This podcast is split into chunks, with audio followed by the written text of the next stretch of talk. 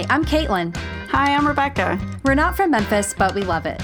Welcome to Memphis Type History, the podcast. Hi, Caitlin. Hi, Rebecca. that was like super perky. I didn't mean for it to be. it's okay. It's your morning. I mean, not that I don't want to be perky, but that was pretty intense. Good morning, sunshine. Ugh. Don't get so grossed out by my greeting. But I'm not sleepy this morning because I've been up for a little while this time. Okay. Well, Sometimes I've basically rolled out of bed to record this. that is okay. As long as your as long as your content is correct, that's all that matters. As long as we're not misinforming the people. And even then, I mean, no, we try to be correct. Yeah. I'm just not too stressed about it all the time Yeah. because then it'd be too hard to do this podcast. Then we would be considered historians. Yeah, please don't consider us historians. We are not historians. We are just discoverers of past oddities. Yeah. We probably should have said it that way in episode one. That's a good way to say it. Although we can't oh, claim well. the full discover like full discovery. Like we just uncover. We explore Yes, maybe we past oddities. explorers of We we explore where man has already gone before yes. And we regurgitate it Uh huh. into microphones. That's it. And today we are going to explore the history of a couple of theaters. well, sort of. I went down a a rabbit hole of a different sort. I kind of went into a little detour myself, but okay. So I don't know what this episode is going to end up being called. So you're going to have to wait till the end wait, for a at show least notes link. at least my subject is a theater. Mine is not a theater. Oh, Caitlin. I know. but but mine is about a man who affected every single movie theater in Memphis. Oh, that totally counts. Years. We'll take it. Yeah, I just don't know if we if we'll be able to call this one movie theaters in Memphis. I think we should call it "Let's Go to the Movies." Let's go to the movies. yeah, Okay. and then I don't know. Show notes could be maybe what the name of your theater. No, that won't work. We um, could. That's what we did with Streets. We named it was Co- Sam oh, or Oh, Cooper. true. So we could name this We one. We just picked one. Yeah. We'll name it. Okay, so the memphistypehistory.com slash crosstown. Oh, you knew what it was. Yeah, because you told I me. so know, wouldn't but I like it, to keep it in suspense. Oh, well, sorry. Next Caitlin, time. please tell us what movie theater I'll be talking about. I thought you. Well, I thought you were going to go first, so I didn't think it mattered. I am. I much. am. Okay, but before we jump in, we usually talk about Patreon more at the end of an episode. But uh, while you were asleep yesterday, I was awake. And I changed up our Patreon reward levels to be more fun and exciting. Oh, okay. tell me more. And so I did, I made it so that every level gets a coupon to our shop. Oh, just in time for the holidays. Yeah.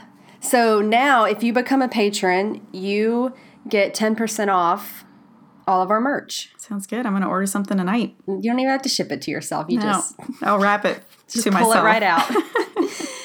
we have t-shirts, we have signed copies of the book, which is uh, not so easy to get since I live in China now. Mm-hmm. We have postcards and delightful tote bags, and uh, maybe even some other stuff I'm forgetting. And and the t-shirts are great because we have women's cut and classic cut. Uh-huh. And two different colors, gray or red.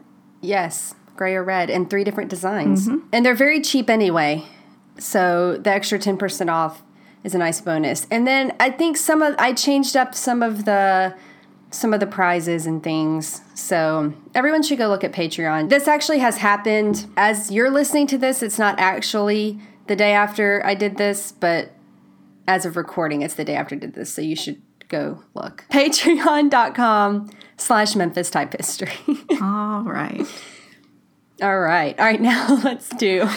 Okay. So, what movie theater are you going to tell me about, Rebecca? I have no idea. You have no idea. I know.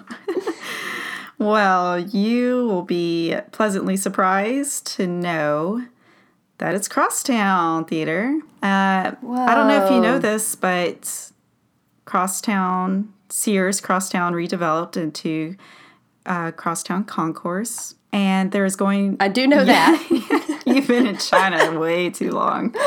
Um, no, I know you know that. But did you know that there is going to be a theater built inside No. Crosstown Concourse? It's going to be, it's not going to be a movie theater. It'll be like a theatrical theater, Oh. from what I understand. I'll have to look more into it. I think because of that, I thought, oh, uh, let me talk about the actual movie theater, Crosstown Theater, that once was. I had no idea about this. I didn't there was know a movie theater a- there? Yeah, I had no idea of all the like stuff. Not that we've done a ton about Crosstown, but we went on that tour right before Uh huh. they closed it for renovations. I don't remember about a movie theater there. I don't remember ever coming across it when looking into Memphis movie theaters in general. So I'm Oh. going to be Okay. Yeah, I I don't know anything about what you're talking about. Okay. I promise you, I did not make it up. And I should But- hope not. Since we're fake historians. we are explorers. But I will say um, it is short and sweet, so I don't have too much of the history of it. But I bet you could guess which building used to be the theater at Crosstown. Can you recall what the area looked like? Oh wait, it's not in the Crosstown building. It's- like the Se- It's not part of Sears. Uh, I know. I actually have no idea. I can't picture in my head what it might be. you- I'm telling you, I'm so clueless. Okay. The address is 400. No, no, no, no worries. Address is 400 North Cleveland Street. Today, and what occupies that address today is a Jehovah's Witness Kingdom Hall. That is Yes. Okay. it's got this big round it's very it's cool looking but that wasn't what the original marquee shape was so they probably just used a structure to cover to go around it maybe i'm not sure but anyway um, Oh. does that make sense Okay. Yeah. Okay, but it still has the cool doors um, so it looks like it and it like it almost looks like the box office could sit there still That's cool. yeah, so that's where Crosstown was. And it was built in the late 1940s and opened in May of 1951. It had a 90 foot vertical sign with the word Crosstown. And uh, sources say a mile of neon tubing was used in the marquee and vertical sign. It's a mile Wow. of tubing, neon tubing. Isn't that cool? That's crazy and really expensive. I bet. Right. Yeah, I'm sure. So, this at, at the time was the largest neighborhood theater in Memphis. What? Yeah, yeah. You're like, what? I didn't even know It's place. blowing my mind because you know, like I look, I learned a lot about movie theaters for the Lamar Theater chapter in the book, and I Uh-huh. don't remember this one at all. Yeah. Okay, Well- that's how I learned every neighborhood had its own theater, Yes. and people just walked to them. yeah. And this one. I can't imagine that now. Yeah, I know. I hope it comes back. Well, this one had um, 1,400 seats. And I kept trying to think, well, what's. I'm a visual person, so I'm trying to think, well, about how big is that? And I'm going to say the closest I could find for a visual is you are familiar with the Majestic Grill restaurant downtown? I am indeed. Yes, and you probably know that that was once a theater as well, called the Majestic. I do indeed know that. Yes, and if you were to currently step inside for a meal, a bite, or a drink at the bar, directly at the far end, there is a movie screen that still occupies that wall. And they show silent movies all the time, and then sometimes they do movie screenings, right? So you can like eat and watch. I've only seen them when it's silent. okay. That's cool if they do. I don't, I don't know. It's cool either way. But you get the feel of what that theater was and how much it holds. Um, so that sat 1,000 seats. So this is just 400 Okay. seats more. So I thought like maybe that kind of helps get an idea It's kind of a lot. what you can hold. So yeah, it's a big theater for the time. Now in the 1960s and 70s, guess who used to rent the theater out for all night movie sessions? of course, Elvis. Elvis. But you know, he rented. I I always thought it was the Memphian. I'm so glad you said that because I have a story from my coworker who said he also rented out the Loew's Theater downtown. Whoa. Now, the Loew's Theater was, you may or may not know, Elvis was an usher there. He worked at the Loew's Theater. No. Okay, so uh, this story came from a coworker of mine who is a Memphian, and she dated a guy whose mom worked at the Loew's Theater. She worked in the concessions. Did the mom date Elvis a little bit? I will get to that part. Oh man. Is your Story heart breaking goes. right now? No, I'm not going to say anything. Story goes. She worked at the theater when Elvis would come and have his private screens or parties or whatever. And he always brought in his gold plated cups for his drinks and popcorn. Wow. And one night after a movie, he approached her and asked if he, she would come home with him. To which she said no, she had a boyfriend and she did turn him down. But that is the story. Wow. Elvis. And this was at Loew's. Yeah, this was at Loew's Theater. Wow. Yeah. So 60s, 70s, he moved over to Crosstown because, you know, that was the next big, big theater. Oh, so was he just renting out whichever was like the best movie theater? That's what the I'm time. guessing. So I think probably the Memphian you would do private screenings for. Loew's he did. And then Okay. and Crosstown as well.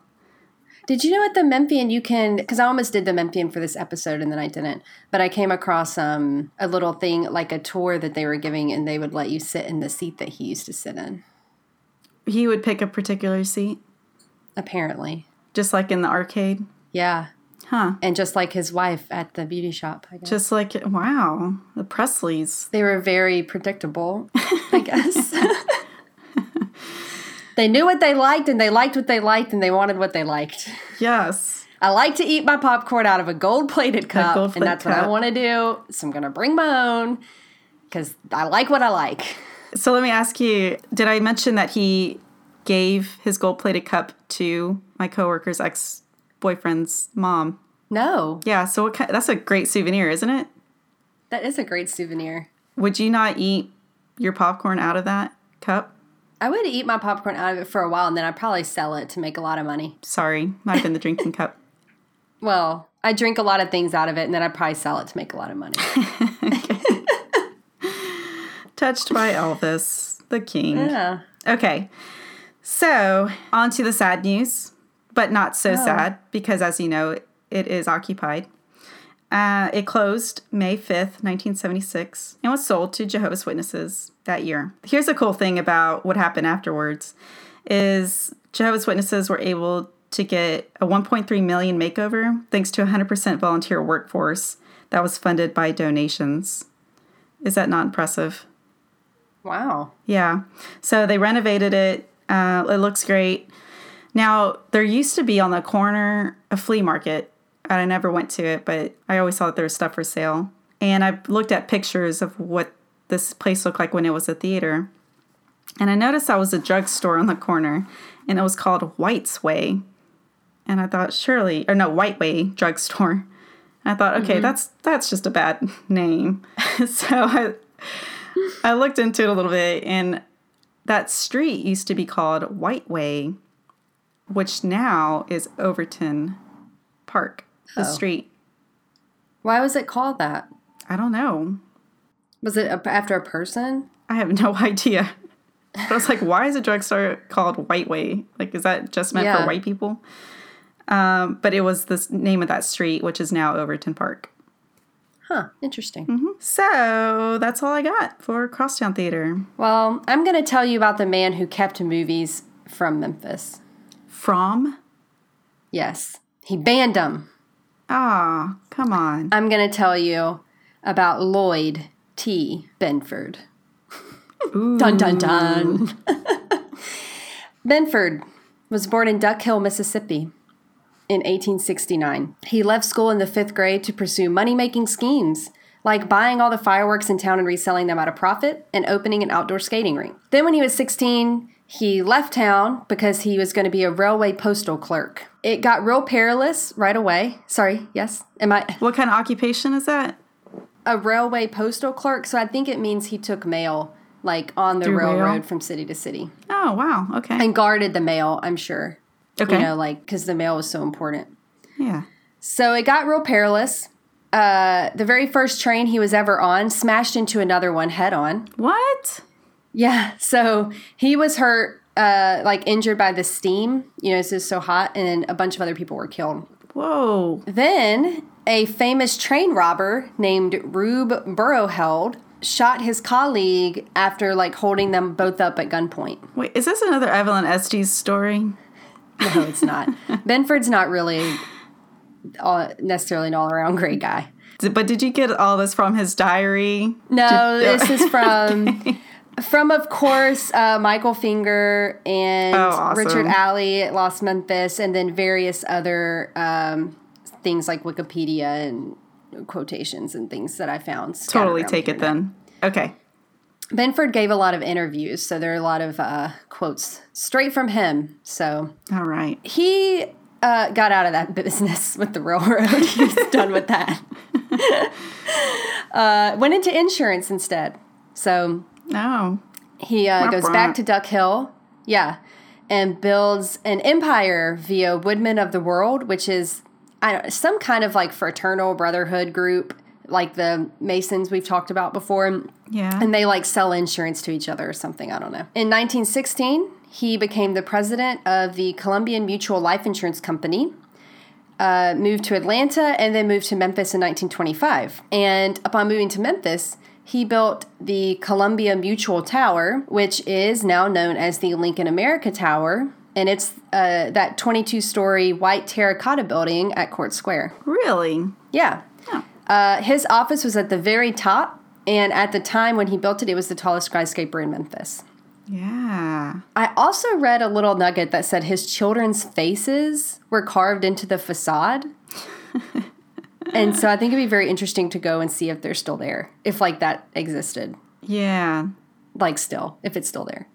That would be yeah. I'll look next time I'm I'm in Court Square. I'll be looking for Yeah, some child You faces. should you should walk down there and see. All right, so he joined everything. Um, he was in the Shriners. He was a Knight Templar. I don't really know what that is. I thought Freemasons were supposed to be Knight Templars or something. I don't know. An Elk. Uh, he joined the Rotary Club and the Kiwanis and uh, the Freemasons as well. Okay. Wait. What's an elk? I don't know. Elk Lodge, I think is what I don't. It's another one of those men's groups. I think. Okay. He was director of the Mid South Fair for a while, um, and a white supremacist. So there'll be some quotes Okay. displaying that. And also very like, you know, really into like this like quiet, whatever Southern woman. I don't know. I saw people saying that, like, but I didn't read any particular quotes about that. So, but there's plenty about his racism. Okay. How was it that he was able to ban all these movies in Memphis? Do I get a guess? Oh, sure. Um, because he was really tall. No, Be- I don't know how tall he was. oh, He seems in pictures. he's really rich. I'm gonna guess. He's an insurance. Yeah, he was a millionaire. He's a mason. It's something to do with secret society stuff. Not so exciting. Okay. It, the Memphis Censor Board was created in 1921 by E.H. Crump. Oh, that was my next With the- guess. Yeah, Crump. You should always guess Crump first. Yeah. Okay. And the mission of the board was to censor, supervise, regulate, or prohibit any entertainment of immoral, lewd, or lascivious character, as well as performances inimical to the public safety, health, morals, or welfare. What? It really didn't do anything though. Like it had this mission and it had like six or so people on the board, but it really didn't actually ban or censor anything until uh, Mayor Watkins Overton put Benford in charge of it in 1928. Although I did see another account that said Crump appointed him, but Overton was mayor at the time. So, I mean, Crump started the thing, but I think Overton did appoint him Yeah. to it. So he was in charge of it. Uh, because he was a millionaire, he didn't really need to get paid for this. So he got $200 a month and a little badge that he apparently wore very proudly. And it got him into all of the screenings on Film Row. So this is like Yeah. you know, fil- we have a blog Yeah. post about it. So, like, the film distributors did early screenings there, and he could get into all the movie theaters. So, he had this little badge. and he got to pick what was immoral and what was yes. worthwhile and Yeah. wow. Okay. I found a description of him in a Times article from 1945, and uh, it's called Higher Criticism in Memphis. Uh, I could see this part uh, before the paywall, but then there was a paywall. So I couldn't read the whole article. Um, if we had some more Patreon supporters, maybe I could invest in such a thing. But you know, here's the quote. I'm just that's a joke. This quote is all I really needed. Okay. Lloyd Tilghman Benford, dour, dogmatic chairman of the Memphis Board of Censors, has long prided himself on being able to whiff a movie innuendo or spot a suggestive line even before it is suggested. Since 1928, 76 year old Mr. Benford has kept the lower Chickasaw Bluff pure by dooming or doctoring many a movie. Dooming a many a movie. Yeah. Um, apparently, I think he could also halt stage productions, and I think he also could see what was going to be in the newspapers and stuff before it ran. So he was in charge of like movies, theater, reading, uh, or um, words. I, I don't know, all that stuff. This guy makes me nervous. Yeah, I mean, I know I was supposed to do movie theater, but I ended up learning about this guy, and I just think there are all these kinds of things like this in history, but I don't think it's really so far from current day life sometimes. so I think it's that's how- important to That's like, how it's feeling, right? yeah, so I think it's important to, uh, Show how we're not progressing. Sorry. yeah, sure, yeah. um, this quote I found in one of the articles I was reading, and it is from Murray Schumach's book, The Face on the Cutting Room Floor, which is from 1964. And he had a quote from a Hollywood producer named Jerry Wald who said, The censors of Memphis, Tennessee have banned more Hollywood films than censors in any other city in the world. Here, Yeah, apparently. Wait. I mean, as of 1964, that's what they had more censors here than anywhere else. uh, they banned more Hollywood films than any other censors. Oh wow. Which by they, it really is Benford.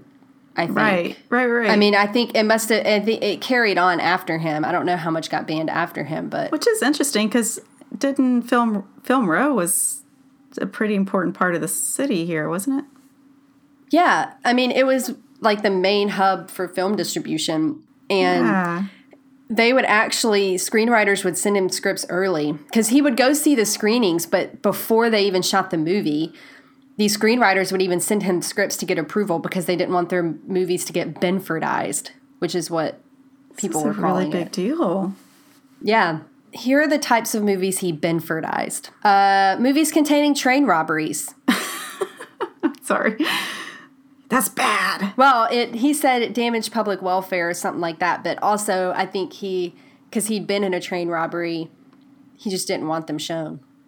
Yeah, he had been. But that's no excuse. It's, Yeah, you that's know. shown real life. I I guess, but apparently it may, meant a lot of westerns didn't get shown because a lot of them revolve around train robberies and Right. stuff like that. Interesting. Okay. Um, He killed the 1928 screening of King of Kings, which was like a Jesus movie, because the story of Jesus was a little different than what was in the Bible. and yeah, and he felt the whipping and stuff in the crucifixion parts were too violent. oh, yeah. We Yeah. definitely don't need to show violence in that scene. Yeah. Uh, yeah. He also just didn't let any movies featuring Jesse James in. Yeah, so like anything about Jesse James didn't get shown. Jesse James. Didn't matter what it was about. he also would ban movies because the people in them had lifestyles he didn't agree with. Ingrid Bergman films were banned because she was having an affair with Robert or Roberto Rossellini, an Italian director. Uh, Yeah, so he his quote for why her movies weren't shown in Memphis was he could not allow the public exhibition of a motion picture starring a woman who is universally known to be living in open and notorious adultery. wow. This guy was, man. Uh, no Charlie Chaplin films were shown because of Chaplin's character and reputation. Because he made fun of Hitler. Uh, no, actually, I think it was because. So that's what he said in the Chicago Daily Tribune, 1951, was that it was because of his character and reputation. Um, there's also a quote in uh, Michael Finger's article about Benford that said he thought Chaplin to be a London gutter snipe and a traitor to the Christian American way of life. So the longer quote about that is America has been good to Chaplin and has made him rich, but he has not been a good American. Chaplin is a traitor to the Christian American way of life, an enemy of decency, virtue, and godliness in all its forms, a reputed endorser of the Communist Party. yes. There's also, though, I did see that part of it may have been too because he didn't like Chaplin's proclivity for underage girls, mm-hmm. which, you know, I mean, that whole scandal didn't quite bring Chaplin down like it should have, but Yeah. anyway, Memphians also missed out on seeing Rebels Without a Cause because Benford felt that it promoted juvenile delinquency. oh man, yeah. this guy, how did he get in charge again? No, I know. Nobody could vote him out. No, no, no. This was an appointed position. Nobody could Benford him out. He never did get Benfordized. But he he never got Benfordized. Okay. No. And there are people who supported him. I'm going to talk about some of that. I mean, you know, there's always people who think censorship is a good idea. And there are always people who are fine with one or a handful of people deciding what's good for the rest of us. Yeah. And so that, I mean, here there are people who supported that too. Yeah. He banned a comedy called Curley because it showed black and white children going to school together. Oh, wow. Uh, he had to send a letter to United Artists Distributors with his reasoning for why he was banning a movie. And for this one, it said The Memphis Censor Board is unable to approve your picture with the little Negroes, as the South does not permit Negroes in white schools nor recognize social equality between the races, even in children. Even in children. Okay. Mm-hmm. United Artists took that case to the Tennessee Supreme Court, uh, which ruled that Benford could keep that ban, but could not ban any more films for including black people, Yeah. That's. which is a weird decision. yeah. But Benford still did what he wanted to do. He banned another movie, Lost Boundaries, later that same year after the court decision because, quote, it deals with social equality between whites and Negroes in a way that is not practiced in the South. We banned it for that reason. What kind of okay? What kind of movies did he let through? Do you have a list of that? No, I mean, Like, I'm curious if I would know any that went through. I mean, anything that did get the list of what got banned is shorter than the list of what went through. Okay. For sure. Yeah. And I'm going to link in the show notes, uh, which is memphistypehistory.com slash crosstown, a link to, and I'm going to link to a link that shows, uh, that lists all the movies that he banned. yes, that's good. I'm just kind of picking out the key we should change the show notes to Benfordized. we should, but it'd be hard to spell. Should we? It's hard to spell. History.com slash Benfordized. Is it Benford and then Ized? Yeah. Yeah, let's ben do it. Ford eyes. Benfordized. Well, that's good because we may want to do a crosstown. The reason I was like, uh, crosstown maybe not is because if we ever do a crosstown episode, then what will our show notes be? Well, now we know. Because this one's Benfordized. Okay. But not really because it's going to air. Right. Yeah. Ooh. this is this is getting good. Yeah. All right. We're gonna do a slap in the face Yeah. to the censors by airing an episode about censors called Benfordized. Uh huh. He's not alive still, is he? No, he's dead. But his great great great either his great grandchildren or I think his great grandchildren are. Okay. In one of the articles I'll link to, the reporter talked to them Oh, wow. about him. I mean, you know, I can't get past all this stuff, but others can get past it and kind of admire him for like being a self made businessman and like basically have a fifth grade education and becoming a millionaire. But I personally can't get past the misogyny and white supremacy and racism and all that. Yeah. Continuing on with banning things because of how blacks and whites were portrayed, he also banned Annie Get Your Gun from being put on at Ellis Auditorium because he felt there were African Americans in the cast with too familiar an air about them. What does that mean? That was a quote. Uh, I think it's another way to say uppity or like not down in their place enough. Oh. Okay. Yeah. Um, I think too friendly with the white cast members, whatever. He banned other films for giving, quote, too much prominence to Negroes. Other films were shown, but censored to remove black performers like Duke Ellington, for example. Oh. Uh, and in the 1946 movie Ziegfeld Follies, all of Lena Horne's segment was removed. Wow. A whole segment? Yeah, just because they're black performers. That's what I'm saying. Like, I just can't get past it. Yeah, those are true artists. You know. And you're removing them Yeah. So Yeah. people can't experience the art. That sucks. Do people say that anymore? That sucks. I don't know why I just I don't know. I mean, I'm basically your age, so Okay. it's not. I'm. It's not good to ask me. All right. Ooh, I'm glad we don't have a Benford person trafficking the cinema we watch today. yeah. I also found some quotes where Benford explained that he wasn't racist. Okay. In one Press-Scimitar interview, he said that he wasn't racist because he was, quote, one of the few white men in Memphis that actually got a six pound fruitcake from Negro friends last Christmas. Yeah, I was gonna say is it because he has a friend. I wish Uh, I wish people could see your face right now. oh man. and then he also said that he, quote, received 18 Christmas cards from colored folks, the same number that I sent out. Yeah. So, like I said, there were some people who supported him. According to the record, about 141 children were named after him or his wife Hattie. like I said, um, a lot of people agree that censoring was necessary for the public and even complained that he was letting too much through. Okay. Well, Yeah. I guess that's just how the people felt. Uh, well, some of them. Yeah. Probably not the majority, I'm sure. Yeah. Because some people didn't even know, like, if he just took out scenes, unless it affected the plot of the movie, which sometimes happened, Yeah. it was just made the movie shorter. So, like, people didn't know that a few minutes were missing. yeah, that's true. And it's not like you had the luxury of the internet to know what was happening in other theaters and not your own. Yeah. I mean, I've wa- I was watching a movie here. I don't think it was in the theater, but I'm not positive. It may have just been at home.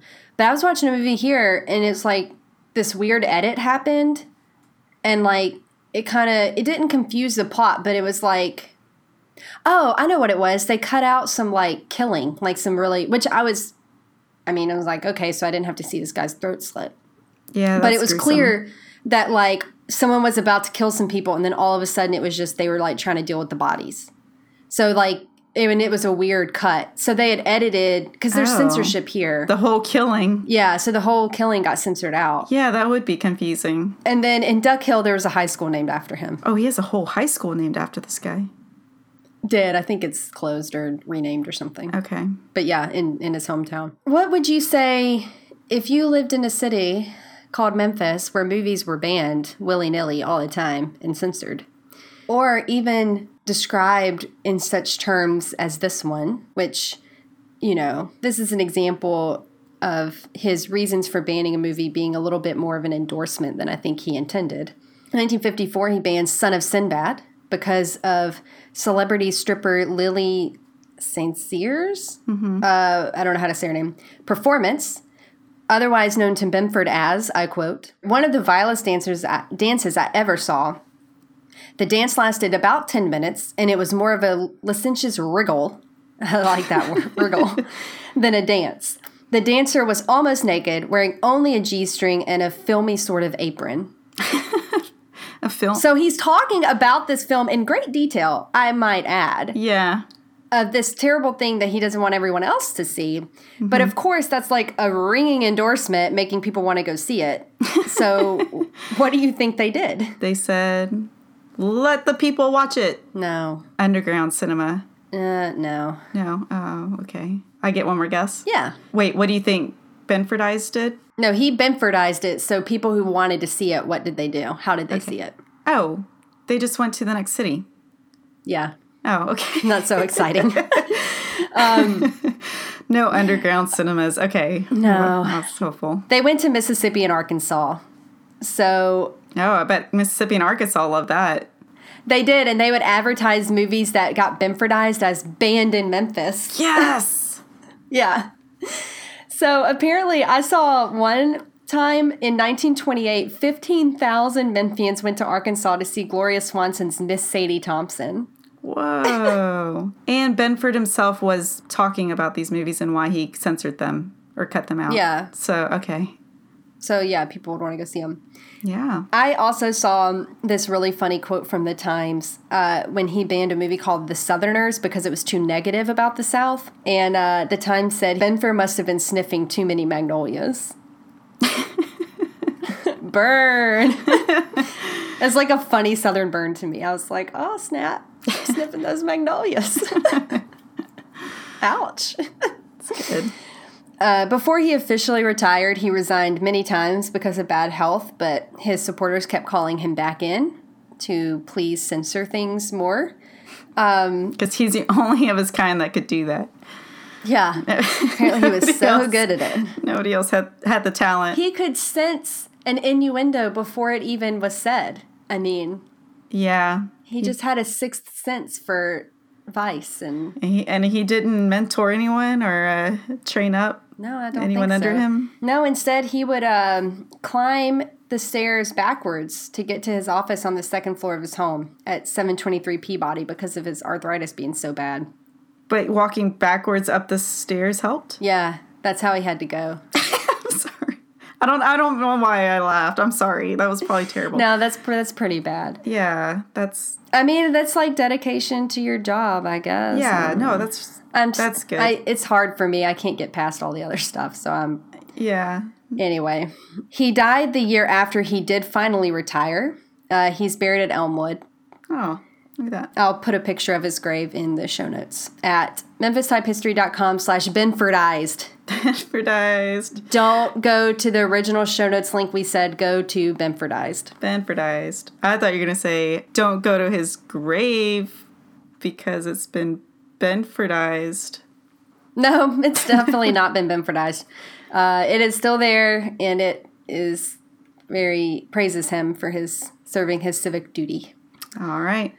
It's not in a monument, is it? No, it's just a tombstone or like whatever grave. Six years after his death, William Faulkner published, I think, The Reivers, Okay. R E I V E R S, which had a little tribute to Binford. Uh, There is a character by the same name who was described as a man of style and presence, in manner and ideals, incorruptible in principles, impeccable in morals. However, this Mr. Binford ran a whorehouse in Memphis. Oh. Yeah. All right. So that was a little Southern writer tribute to the censor. The finally the censorship laws that gave Binford so much power. Uh, that law, I said laws. That law, that law was only declared unconstitutional in 1965. Of course.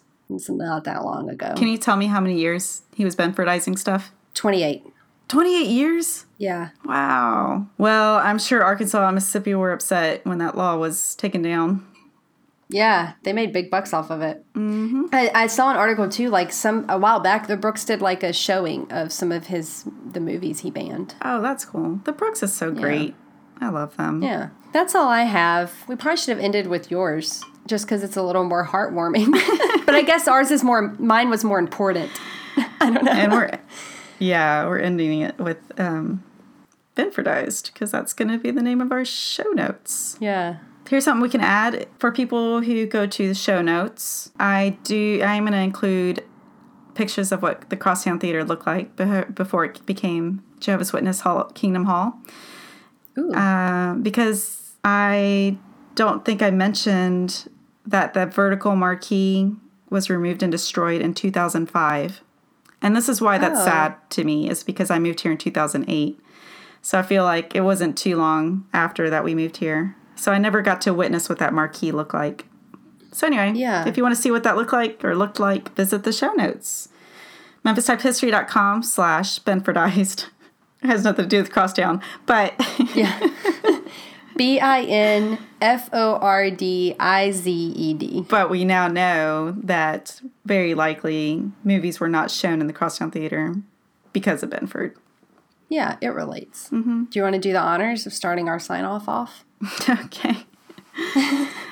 Thanks for listening to this week's episode, which was about theaters in Bedford and Memphis history, which is what you'll get every week from us.